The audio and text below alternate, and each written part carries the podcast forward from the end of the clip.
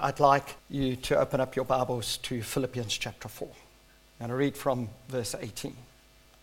It's one of the greatest treasures that I've ever owned is this book. It is something through the Lord Jesus Christ that has saved me time and time again. When we read the Bible, we need to know that this is God's word to us. And um, we love his word. Um, and so let's read it in that manner today. Verse 18 says,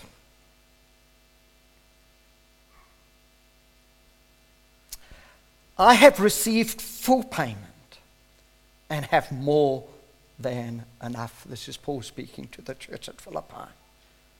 I am amply supplied now that I have received from Epaphroditus the gifts you sent. They are a fragrant offering, an acceptable sacrifice, pleasing to God. And my God will meet all your needs according to his riches and glory in Christ Jesus. To our God and Father be glory forever and ever. Amen. Verse 21 says, Greet all God's people in Christ Jesus. The brothers and sisters who are with me send greetings. All God's people here send you greetings, especially those who belong to Caesar's household. The grace of the Lord Jesus Christ be with your spirit. Amen. Amen.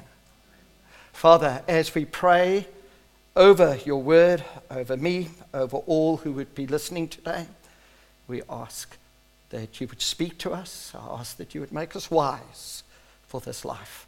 And we ask that you would reveal Jesus to us anew and afresh. In Jesus' name. Amen.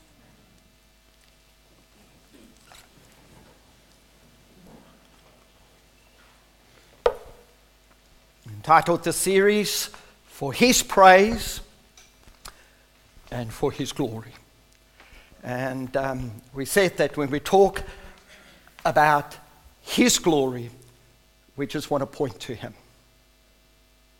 When we talk about His praise, we want to applaud Him for all that He's done. And this is the amazing God that Paul, throughout the book of Philippians, have presented to us. And virtually every time over the last month and a half, where I've had times just to separate myself, just to think, to meditate, to walk, or wherever I would go, this phrase would ring within my mind um, for His praise and for His glory. When I'm in a tight spot and there are relational difficulties that I encounter, personal or maybe with others that I'm helping, the phrase that just comes through within my heart and spirit is that we do this for His glory and for His praise. And again, the Word of God has saved me over the last month and a half from many, many a problem because within my heart, I have, and I hope that you would determine to live your lives for His praise and for His glory. It's amazing how it changes how we see people, how we make decisions, and how we view the future. And so, um, Paul has been so wonderfully led by the Holy Spirit to write this book to us. We live for His praise, and we live for His glory. And now we come to the last few paragraphs of this letter that he wrote to Philippi, being in jail, um, chained to a different soldier every single day, having his need met by others, and of course, um, Epaphroditus sends him this gift that the church at Philippi had gathered, and it is presented to him. And Paul says in verse 18, I have received full payment and have more than enough. I am amply supplied now that I have received from Epaphroditus the gift, in plural, that you sent. It's an amazing testimony that Paul is in prison. And apparently, um, his present needs were met, but also in this gift, his future needs are met too. So the church at Philippi was generous. Um, the church at Philippi was not a wealthy church by any stretch of the imagination. But Paul says that um, to God, the gift that you sent me is a fragrant offering, an acceptable sacrifice. The word sacrifice is very important because they gave even to the point that it hurt them. They didn't give out of their riches, but they gave out of their sense of need, out of their poverty, out of their lack. And that is why Paul calls it a sacrifice, an acceptable sacrifice, pleasing to God. What we give either pleases God or it does not please God. And that is what Paul is saying to him. But he says, The gift that you've sent to me really pleases God. And so, this is the way he speaks to the Philippian church here. Uh, there's a sense of real humility within his heart because he is overwhelmed receiving this gift. He doesn't quite know how to respond. And we saw that uh, the context that he came out of um, when we looked at this passage last week. Um, and uh, we see here that there is a humble response, but a truthful response to these wonderful people that uh, he had the privilege of um, building a church with.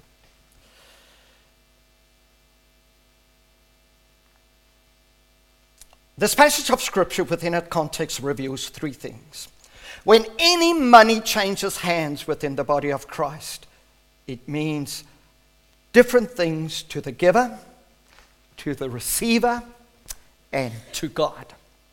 As a matter of fact, whenever we perform an act of kindness to someone, it doesn't have to be a financial gift, it can be a meal that we bring to someone, or it can be helping someone to move, or it can be giving advice to someone when they're in a place where they are in great need.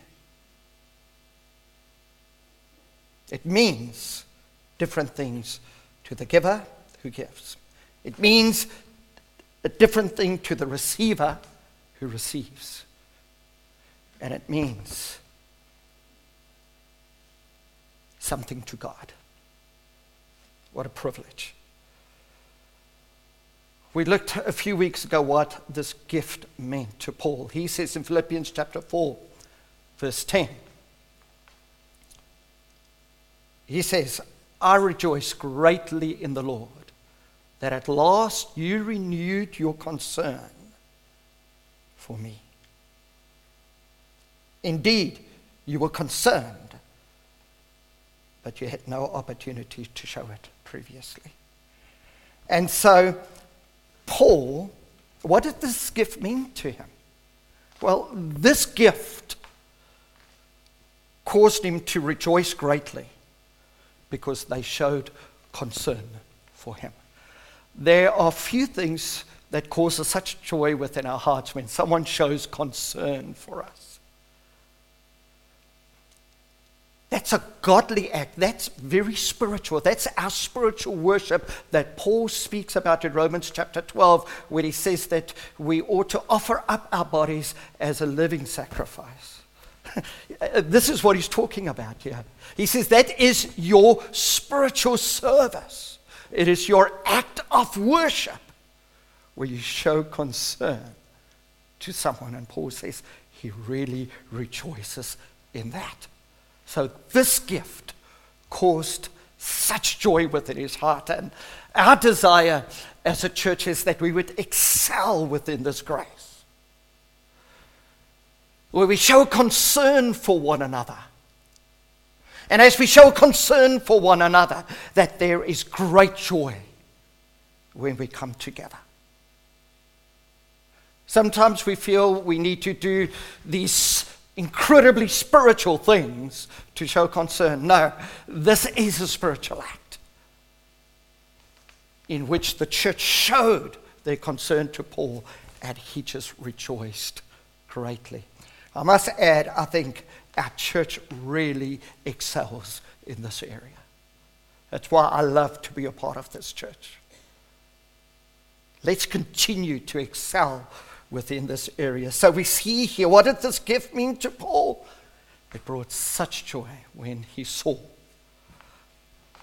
that they really thought about him and they showed their concern to him. Ken, would you come and share a wonderful testimony about what happened over the last week? So um, I shared this with Piet uh, in the time that we get together and pray together in this week, and um, and so I'd like to give you a little bit of context, kind of a pre-story before I actually share. I received this message on Sunday evening, and uh, a little bit of pre-history so you get an idea. So early 2000s, um, I received a, a, WhatsApp from a friend of mine um, that told me that there's uh, a friend of his, British citizen, uh, living in Madagascar, who's coming to work in, in a very you know, big company in, in Zug specifically. And he asked me uh, if I could reach out to him and just connect with him. Um, he's coming from Madagascar. He hasn't lived in first world for quite a while. And uh, can I just, you know, reach out and see if I can just give him a bit of a soft landing? So his name was Andrew. Um, I reached out to him and uh, uh, just kind of moved alongside him for that. You know, you know what it is. We all know when you get here finding a place to stay, figuring how to work with the recycling, how to do all that stuff. Um, as a single guy, uh, pretty overwhelming. And uh, so I just journeyed with him. But clearly, in that time, of course, I was going to share what we are and who we are, and and um, and shared a little bit about Lift. Uh, and he's clearly, in, you know, the, Andrew was clear with me, uh, speaking to him also that uh, you know he'd given his life to the Lord earlier in his life, um, but um, he was very clear, Ken you know, I've distanced myself from the church. A lot of things that happened, a lot of hard, difficult things, and I've um, I I don't don't want to come to church, and I don't want to really be part of anything. Um, um, that's that was the statement, and uh, so we we just journeyed, um, and uh, we would you know touch base once or twice. Uh, and then I got this message. That's 20, that was 19. That was 2020, um, and then early 2021, I got a message from Andrew to say, Ken, I need help. I've, um, I've just been summarily dismissed. Uh, there's um, a disconnect in terms of what I, what I want to do and what they want me to do.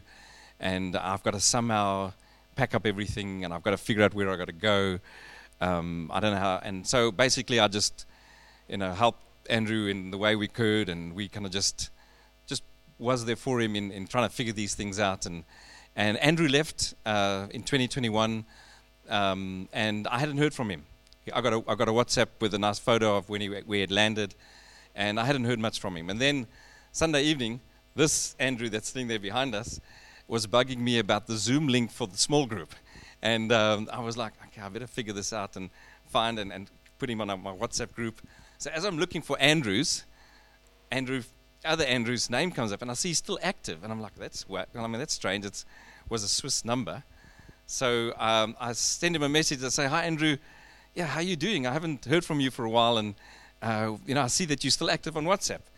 And this is the response I received from Andrew um, on Sunday evening. And I'm going to just read it completely. We did then communicate just after the call, or a little bit later in the week, we spoke to each other. But um, I share this knowing the character of the man. And he's, I'm going to have a sip of your water, Pierre.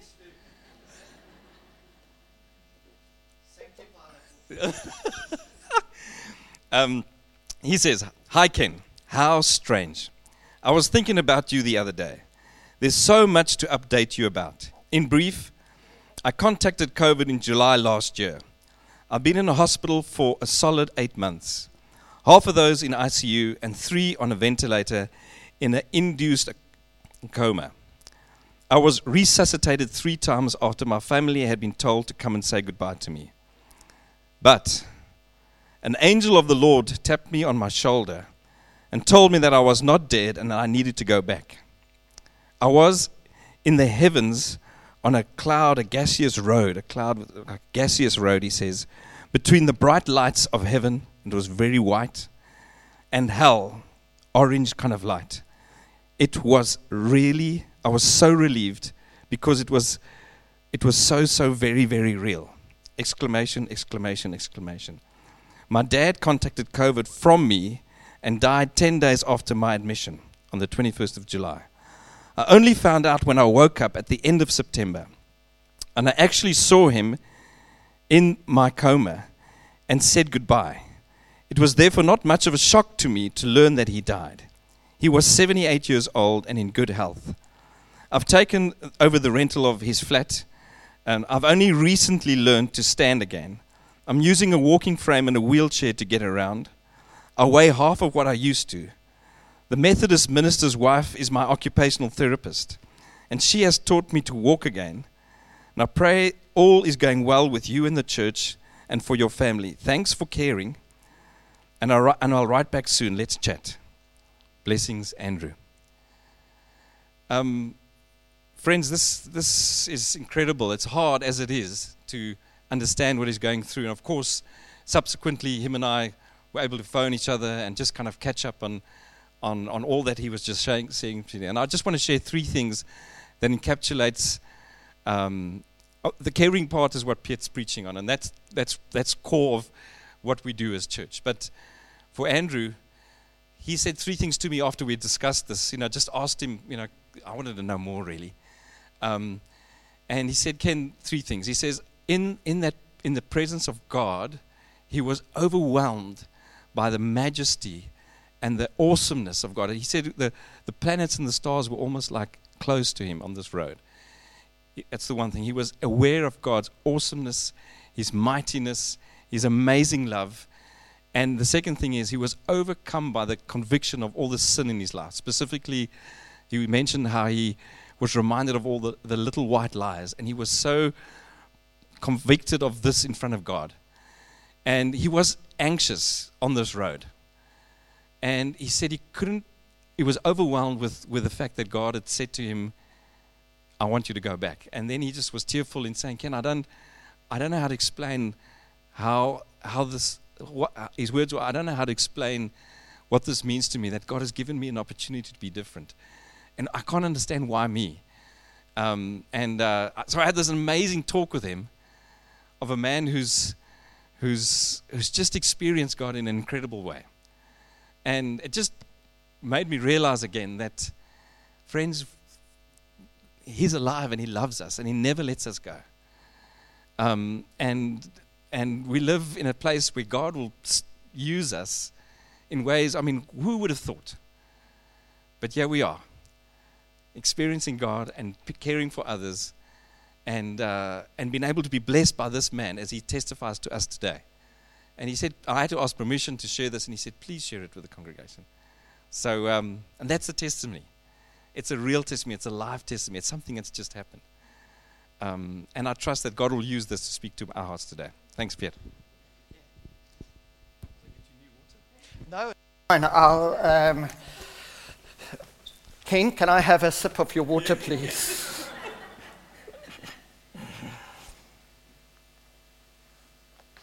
So, this is how Paul closes off with um, the church at Philippi.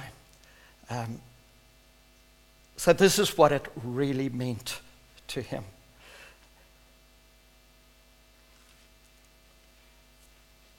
He writes to them from a position of really being contented within his heart.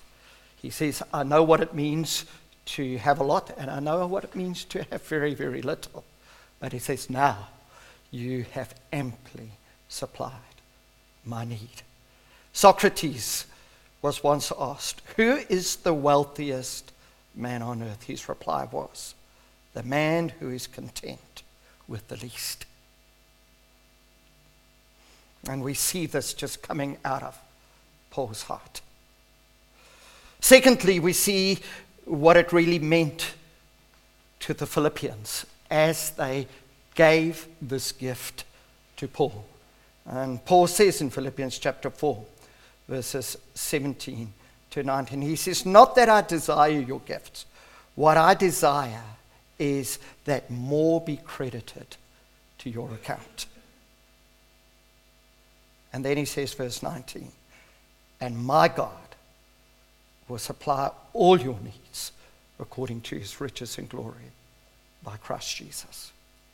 It's an amazing thing. We do not give to get, but when we give and when it is, as the scripture says, a fragrant offering to God and an acceptable sacrifice that, we, uh, that pleases God, we see here that that is credited to your account. Acts of kindness, in whatever shape or form, is credited to your account. And this is what Paul is saying to the church there. He says, That is what my desire is. Not that I, that I desire your gift, he says, but what I desire is that more be credited to your account. And so we see Paul's desire for the church, and we see what this is going to mean for this church is that um, when they stand before God, their account would be full. And he says, My God will supply all your needs according to his riches in glory by Christ Jesus. And this is another scripture that we just want to pause at. We paused at an uh, earlier scripture when we were looking uh, uh at verse 13 of chapter 4, where it says, I can do all things through him who strengthens me. And now we come to this also very, very well known verse that many of us have quoted a hundred times, where Paul says, and my God will meet all your needs according to his riches in glory by Christ Jesus. And, and, and this is what stood up within my spirit as I was uh, looking at this passage of scripture and simply entitled this talk, My God, Your Father. My God, Your Father. And Paul is saying to them, I want to tell you about my God here. Um, Paul's testimony shows within this verse of who he knows. He says, My God. And I love that. You know, I just couldn't get much further away from those first two words within verse 19 and my God will supply all your needs. That was Paul's testimony amongst the people. Our desire here at Lift is that we would have a testimony when we speak to people and where we um, personally can say to people, My God will. Isn't that beautiful? This is what Ken was doing. He's got a personal testimony of his God. My desire is that when we leave here, that all of you will have a personal testimony about God so that when you meet people this week that you can say not just God but that you could say my God will supply all your needs according to his riches and glory by Christ Jesus. I hear the word my God used flippantly so much. Have you heard people say oh my God? Don't do that that's blasphemy. And I hear Christians saying it all the time. It's, it's, it's, blasphemy. There's no reverence, there's no honor, there's no testimony of God in it. We don't do that. In the Hebrew Bible, they were very careful how they mentioned and used the name of God. And I think this has to be addressed. And we need to address each other in it when we start doing that type of thing.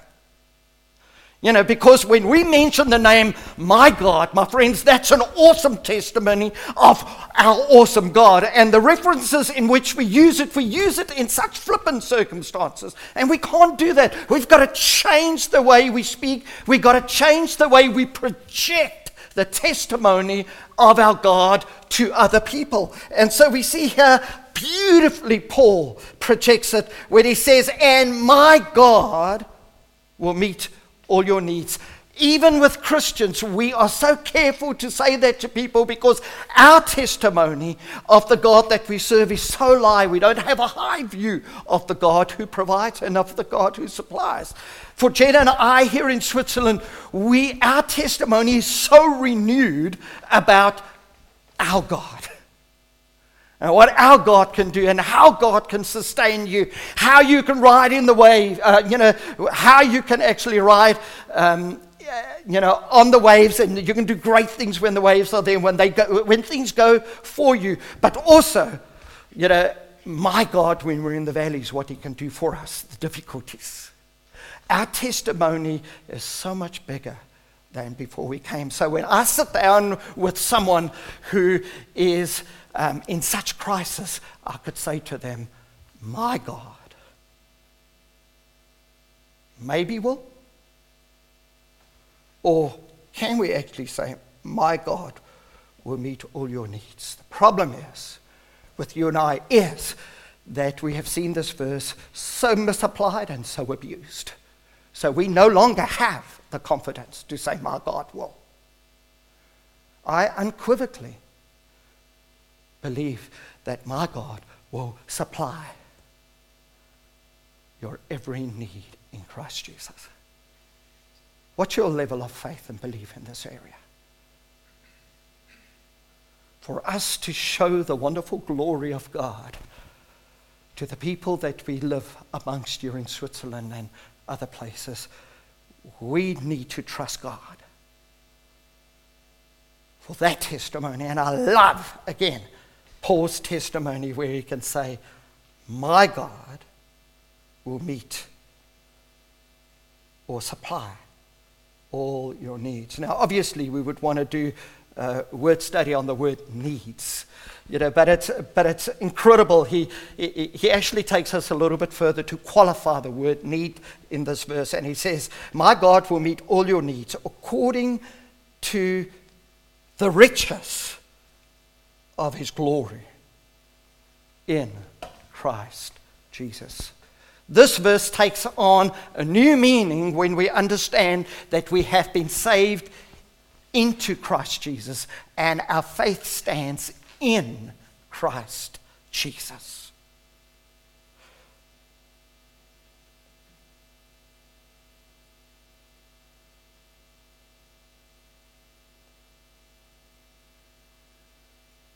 Paul says in Ephesians chapter 1 verse 3 Praise be to the God and Father of our Lord Jesus Christ, who has blessed us in heavenly realms with every spiritual blessing in Christ. Here's this word again in Christ.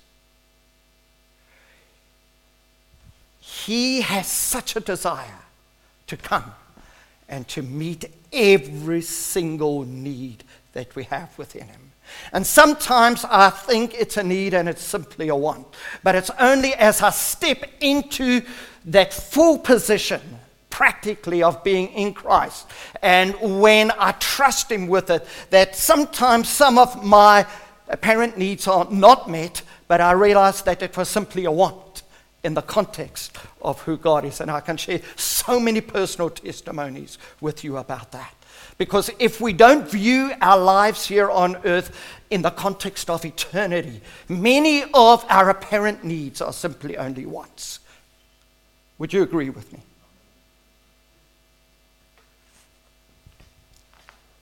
And in that, God deals with us as individuals. And that's why I can say with such confidence that my God will supply all of our needs according to his riches and glory. When we read it in the context, yes, the context is finance.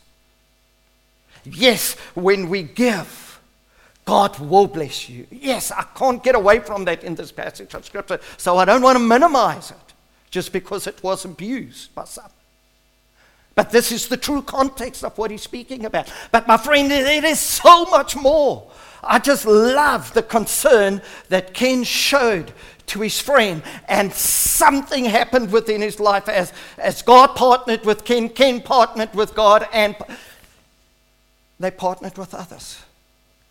And he says, My God will supply your needs according to his richness and glory. So when I look at this verse, there is something incredibly personal here.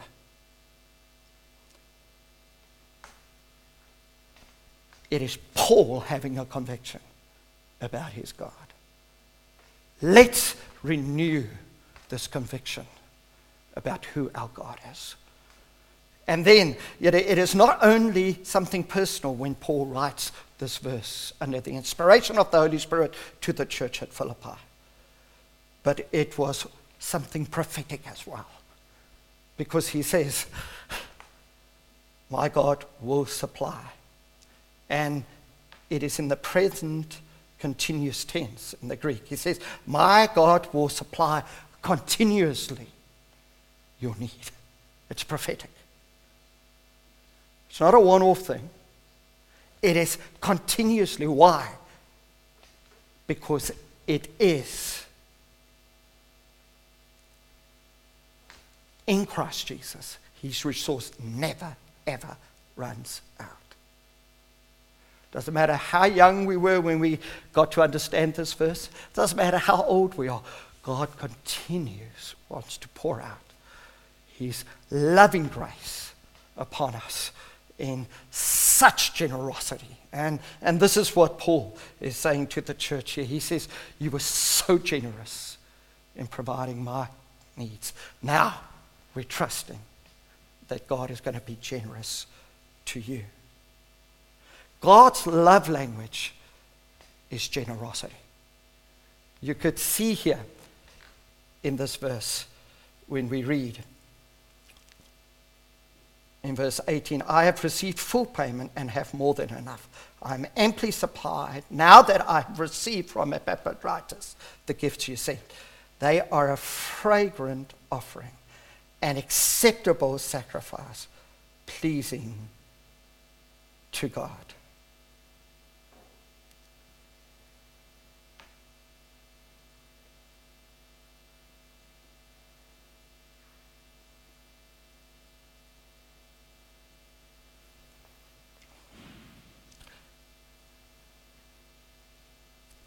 One commentator says that God required for worship in the Old Testament that a lamb was to be brought and to be slaughtered.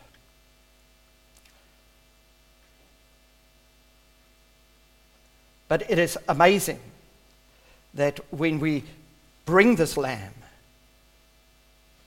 it wasn't just any lamb that was to be brought. It had to be a lamb without defect. It had to be the very, very best that needed to be given. And my friends, when we bring something to God, we need to bring the very, very best that we can. And what we try and teach our boys in our family is that if you want to give something to someone, give them the very best. Don't give them second best. Don't give them the third best thing. Give the very best. That is what God required when a sacrifice needed to be made to Him. That is when it was a sweet savor offering. As a matter of fact, it, it, it, needed to be the very best, even if, if it came at great cost a sacrifice. And that is what happened. It had to be the very, very, very best. It, it was a sacrifice for those people, but it had to be according to God's standard.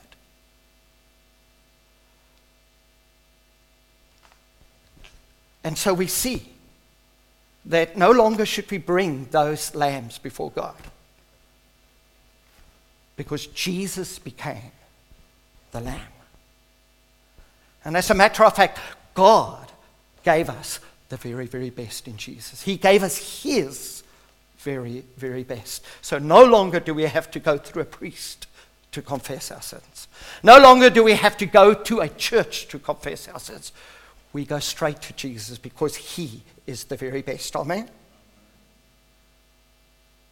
And so this whole verse is laden with the gospel, with this concept that when we receive eternal life, we got the very, very best from God. When we were saved, we got the very, very best from Him. He gave us the very best.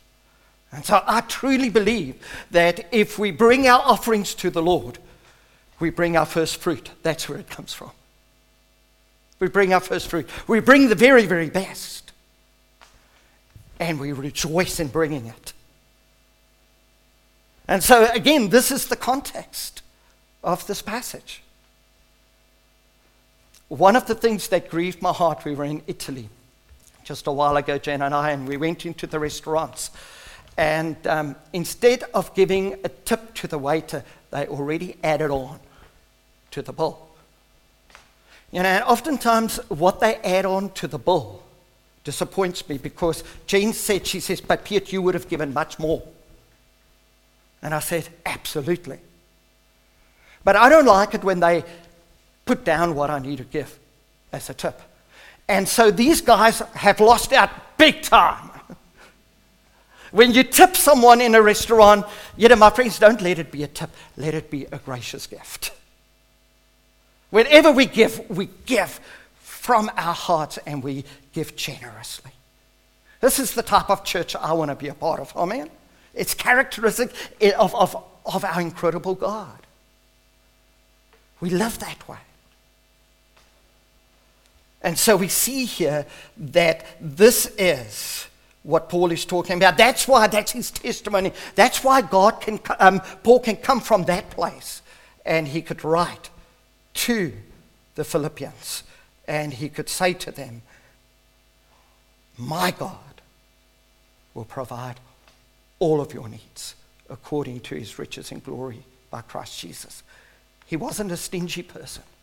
Stingy people can't say that to people. It is only people who have been overcome by generosity that can actually say, My God will provide for all of your needs according to his riches in glory by Christ Jesus.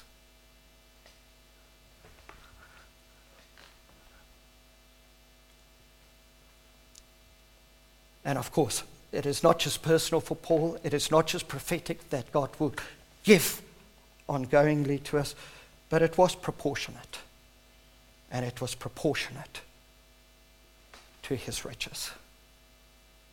That's why when I pray for you, that's why when we pray for you, I don't expect anything less than God's very, very best for you. Nothing less. When I pray for people for healing, I don't put them back in the doctor's hands. And if you want to do that, you can do that.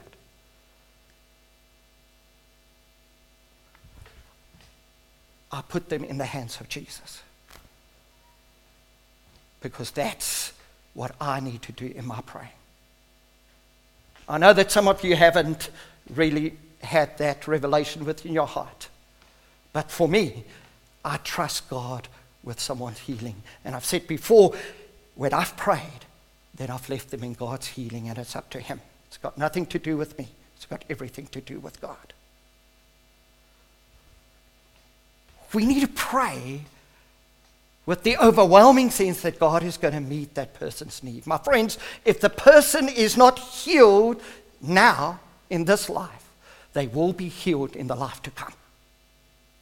That's God's will. They will be healed one day. If some of the needs that I have here is not meet, met now, my friends, we pray and God will meet it someday in eternity. For the Christian, the now and the then is all combined. And I think the reason why we hesitate to pray prayers of boldness is because we are so anchored in the now. And we haven't been anchored in eternity. My friends, look at Paul's heart here for the church. I oftentimes marvel at his personal conviction that he could write this to the church, and he doesn't even qualify it to the way that I'm qualifying today when he says, My God will supply all of your needs according to his riches in glory by Christ Jesus. We had some people who got saved over the last little while within our church. When a person prays the prayer of forgiveness, and when God comes to save that person, would you say that He just saves them a little bit? Does He do a pretty good job? He actually forgives that person of all of their sins.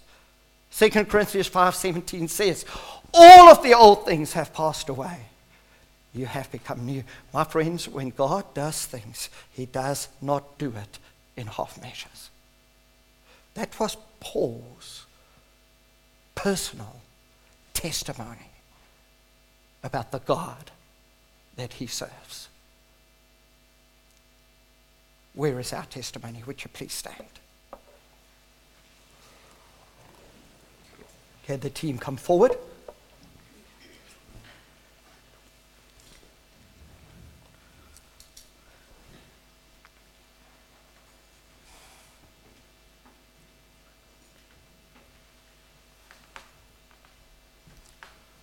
My God becomes your Father. And when Paul speaks about my God, he says, This is what my Father would do for you. Ask and it will be given to you. Seek and you'll find. Knock and the door will be opened to you. For everyone who asks receives. The one who seeks finds. And the one who knocks, the door will be open. Which of you, if your son asks for bread, will give him a stone? Or if he asks for fish, we'll give him a snake? If you then, though you are evil, know how to good, give good gifts to your children, how much more will your heavenly Father give good gifts to those who ask? Father, we come. And we just pray today that you would continue just to help us to understand who you are, our God.